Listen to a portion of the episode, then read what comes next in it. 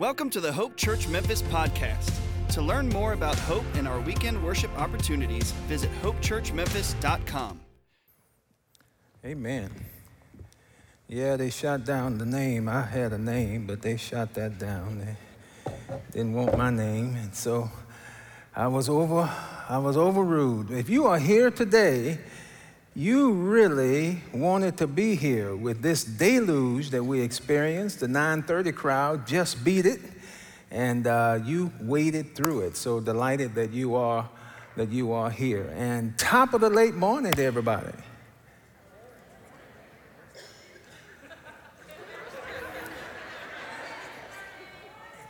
Did you know there are two ways to approach the morning?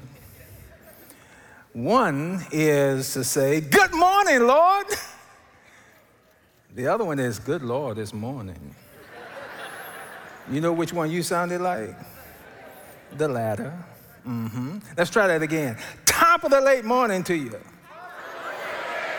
Man, that is a whole lot better. Amen. We are continuing our series on uh, kingdom instincts. What can animals teach us about God and the spiritual life? Let me give you the sermon in a sentence. Actually, it's not a sermon. This is more of a discussion, conversation, um, a lesson, as our teachers used to say.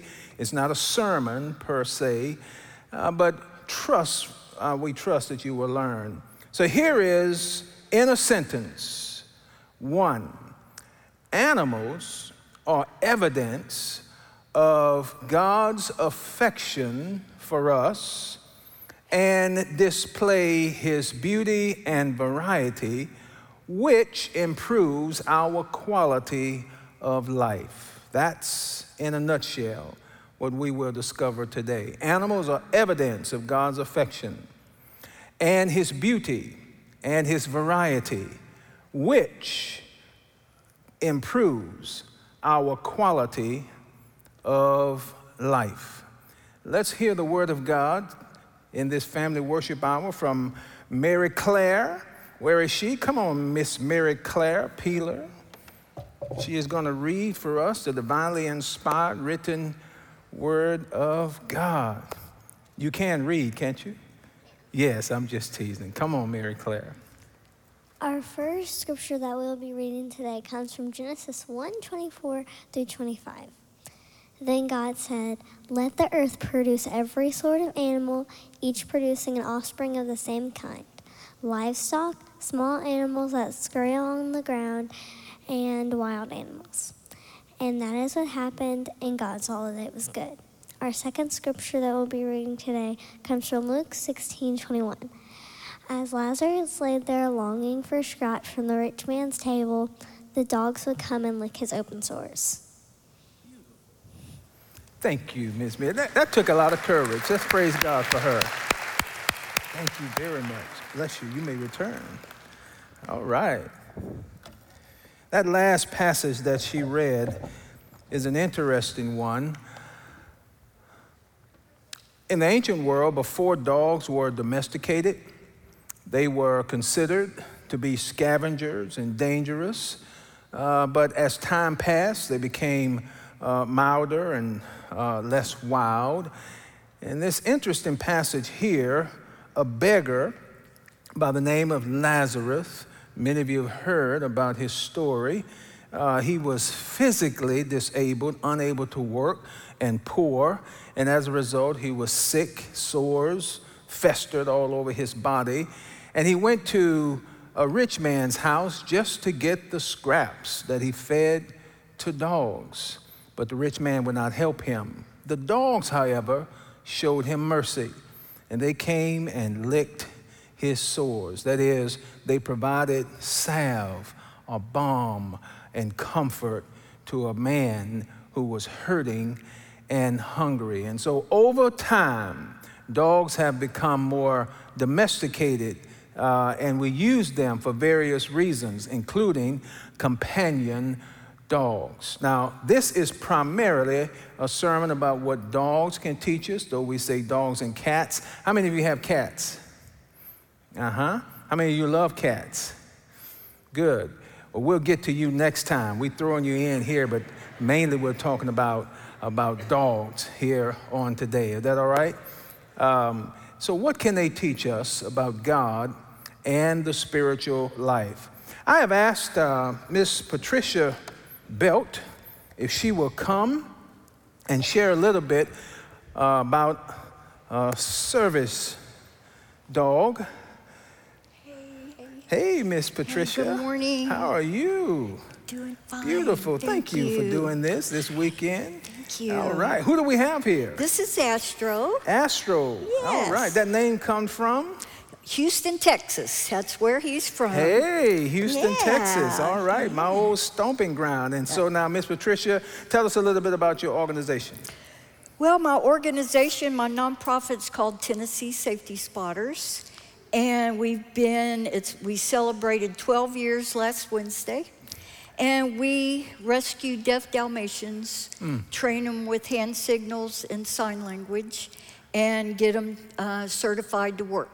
Wow. That means that's a smart dog. Yes, he Indeed. is. Indeed. All right. How long does it take to train?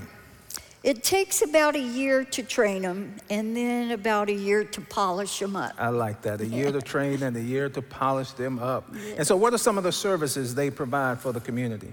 Uh, we, we're with the fire department of Memphis and we're at the fire museum every day teaching the kids fire safety. And we go into schools and teach dog bite prevention, fire safety, and an anti bully program. Anti bullying program. Yes. Wow. Extra. And how many kids have you so far reached or taught? Oh gosh, I know Astro alone has probably taught over 10,000 children how to stop, drop, and roll. Wow.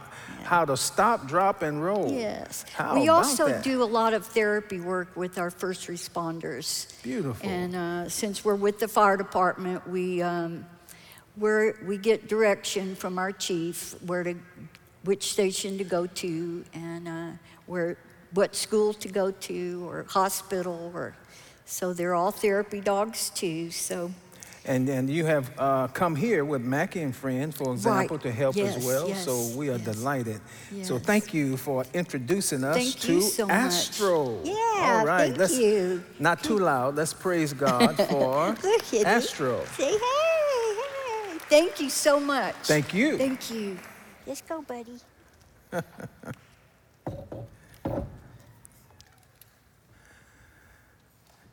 So when we talk about dogs, in particular animals, three things let me share, and then I want to um, have us listen to an interview from one of our seasoned veterinarians here in, in Memphis. Why did God create animals, including dogs and cats? First, to show His glory. God created animals to show us His glory. As Mary Claire read in the very beginning, God created the animals and He presented them to humans to show His glory. This word glory means to advertise, it means to highlight, it means to spotlight. Animals, as well as humans, are designed to be a rolling billboard pointing to the glory of God, to highlight His name, spotlight His character. It means weight, it means wealth, it means worth. And when we see these marvelous creatures, it causes us to wonder who's behind this great design. And that leads us to a question or to discuss God the Father. Humans and animals, but particularly we're talking about animals today, show us the glory of God. They show us the weight, the worth, and the wealth of God, highlighting His name, spotlighting His character and His power. They do something else. Animals also help display the beauty and variety of God the Father. Someone has well said, William Cowper, that variety is the spice of life. and animals of all species demonstrate the beauty and variety of God the Father. Beauty and variety that comes in all sizes and shapes and colors. How many of you like rice and beans? How many of you like beans and rice? Some of you will catch that on the way home. We like rice and beans, but we don't want it every day. We want to live variety with our food, as well as with animals and with people. It is the beauty and variety displaying uh, displayed of God the Father. He has many different facets. We can never understand him if it was just one entity. Uh, anybody like catfish? Redfish? Tuna? Yes, we don't want just one kind of anything. So animals display God the Father's beauty and variety. And here's the third thing animals do animals improve our quality of life. Animals actually improve our quality of life. God doesn't just want us to exist, He wants to improve our quality of living. Animals help to do that. In fact, even animals we don't like improve our quality of life. Things like skunks, ant, mosquitoes improve our quality of life. They help maintain the ecological balance of the earth. We need them all because God is trying to improve our quality of life. I'm still trying to figure out why He made mosquitoes and why they improve our quality of life, but I believe him beyond myself. So the next time that I smash a mosquito, I'm going to do it in Jesus' name. and I'm going to thank him for it, even though I don't understand why in the world you made them. But it is for our quality of life. Had an opportunity to interview Dr. Karen DeLay Noner who is a seasoned veterinarian. And I want us uh, to listen as she gives us insight here today. Watch this. Well, greetings and grace, beloved Hope Church family. As you know, we are in a study on animals and the spiritual life. What can animals, God's creation, teach us about God and the spiritual life? And today we are privileged to be with Dr. Karen DeLay Noner. Yes. Dr. Noner, thank you so much for being here and spending your time with us. Absolutely. Uh, tell us where we are. Okay. We're at Southern Crossing Animal Hospital. Uh, Southern Crossing Animal Hospital has been home to me for 23 years. Tell me a little bit about your spiritual journey. Yeah, so I was raised in the Mississippi Delta. I was um, a member of a little Methodist church in Moorhead, Mississippi, and came to accept Jesus as my Savior when I was 12. Mm-hmm and so, um, grew up in the church, active in the youth group. Um, Jesus was real important to me. Um, went to veterinary school, got out of school, got married, and realized that Jesus became my savior at 12. Mm. But he really became my Lord when I was in my early 30s. Yeah. It, I understood more what it meant to surrender to him in everything. So, what type of animals do you care for primarily? Primarily dogs and cats. Okay. Um, the animal kingdom's pretty big, um, uh, but we limit it to just what I call companion animals. Now, somebody might call a dairy cow a companion animal because they get pretty close to those dairy cows, but we just limit it to dogs and cats here. What are two things that you have learned over the years that dogs and cats, or animals in general, mm-hmm. teach us about God? you know, as I've thought about that question through the years, um, I think the first thing that comes to mind is just an just an unconditional love. Mm. Animals, if you own an animal and you come home at the end of the day, they're going to be super excited to see you. If you go check the mail and come back to your house, they're going to be super excited to see you. If you are sad, if you are happy, if you are glad, whatever the emotion you're experiencing, they are right there and want to love on you unconditionally. Mm-hmm. And I believe that, that creation worships. I believe that when dogs are walking in their created intent, they're worshiping the Lord. Mm. And so when that animal is walking in that unconditional love, which I think again is a sweet reflection of the spirit, then um, he, that dog is worshiping and that dog is giving me just a little glimpse mm. of what that looks like. Wow. I don't know many humans that on a day in, day out basis can unconditionally love. Yeah. But I see yeah. a lot of animals that are able to do it. So that would be my first one. Okay. Um, I think the second one would just be um, how they reveal the goodness of God.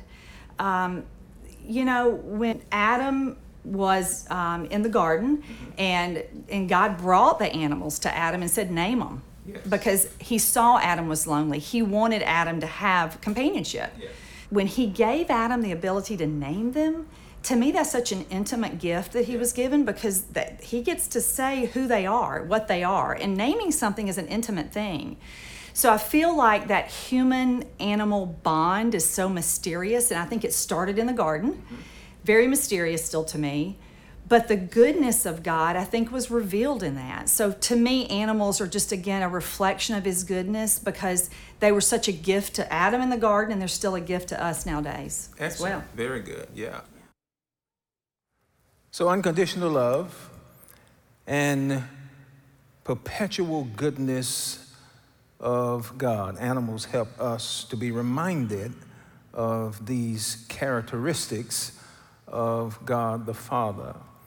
Let me hasten to add that when we talk about unconditional love, uh, we're not talking about that God uh, loves us so that He will allow us to sin or to continue uh, to disobey without consequences. We've lived long enough to know that when we disobey God, there are consequences. The unconditional love is when God the Father receives us, accepts us back into his family, no matter what we've done, no matter what you have done. If you are listening to me today in person or online, if you have breath in your body and blood running warm in your veins, then the unconditional love of God is available for you. In fact, Paul writes in Romans 2 and 4, you can read it when you get home, that it is the goodness of God that leads us to repentance or to change. We know that's true. God is so good to us. We even when we are minding our own business, he is so good to you and to me. He keeps us alive, He keeps us fed, He keeps us well until we come to ourselves and we begin to see His goodness. That is what often leads us to change and to surrender. Animals help to accentuate the um, unconditional love of God and the goodness of God. And then there's something else, two other things she helps us with. Watch this. What are two things that you believe animals can teach us about the spiritual life? What I've seen in them is just an undying, forgiving spirit. Hmm. So, you know, they come into my office and I have to inflict discomfort at times. I have sharp things like needles and scalpel blades, right? And of course, we're always trying to take care of pain and, and maybe not inflict too much harm. Um, we take our fear free certification very serious as we're trying to create an environment where they're going to be less fearful. But when I have to inflict an uncomfortable process to yes. a pet, once they're over it, they're wagging their tails, licking me in the face. It, there's just this undying forgiveness that they wow. give, mm. and there's a lot of it out there, and in cat in the cat world as well. And so, once again, as I compare them to humans, yes, we forgive, but forgiveness sometimes comes a little bit more difficult to us. Yes, yes. And then you also see these abused animals mm. that even after some pretty severe neglect or abuse, a lot of these animal, animals are able to overcome it and still want to befriend, still wow. want to reflect that goodness, still want to be a companion to you, in spite of the fact that the human was typically the one that created the pain and, and suffering for the animal. Wow. So, just the forgiveness that I see. Um, they have a persevering spirit about them. Um, again, when I go to the doctor and have something done to me, you know, I'm a little bit of a weenie about it and I don't want to push through pain and I don't want to do all that. Um, animals are different. They have this strong will to live. Um, you know, we in the animal care community are given the gift to be able to be the hands and feet of Jesus, to try to heal. But the healing comes from Him, and the healing comes from their perseverance to want to heal, their perseverance to want to live. So it's taught me a lot about forgiveness, it's taught me a lot about persevering, just watching them. Wow. And you think as, as humans and as Jesus followers, we need both of those? Just a little bit. I like what she said, and it makes me think about has someone inflicted some pain to you, misunderstood you, maligned you, and you need to forgive? Is there something in life that has thrown you a curve and you need dogged persistence? Animals can teach us that. Let me read a story that has always been inspiring to me. In 1986, the Italian runner Gianni Poli won the New York Marathon two, min- two hours, 11 minutes. In 2003, the Kenyan runner Mark Yatich won the LA Marathon two hours, 10 minutes.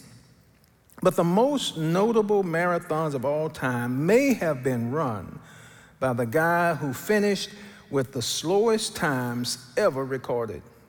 In 1986, he finished last in the New York Marathon, 98 hours. In 2003, he finished last again in the Los Angeles Marathon, 173 hours. Now, before you laugh at Bob Wieland, note that he completed both marathons using only his arms and his torso. Bob had no legs. In 1969, while trying to rescue a fallen buddy in Vietnam, he stepped on a mortar round designed to destroy tanks. He sent this short note home to his parents, and I quote Dear mom and dad, I'm in the hospital. Everything is going to be okay. The people here are taking good care of me. Love, Bob. P.S. I think I lost my legs. Bob could have shriveled in a wheelchair, but with dogged persistence and a strong will to live, he did not give up. Instead, he walked across America on his hands. This exploit took three years, eight months, and six days. He also twice made a 6,200 mile round trip bike ride across America and holds four world records in weightlifting.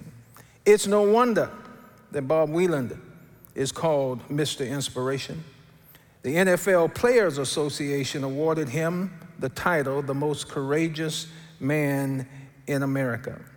And Bob told the Associated Press these feats are somewhat supernatural, but done by the grace of God.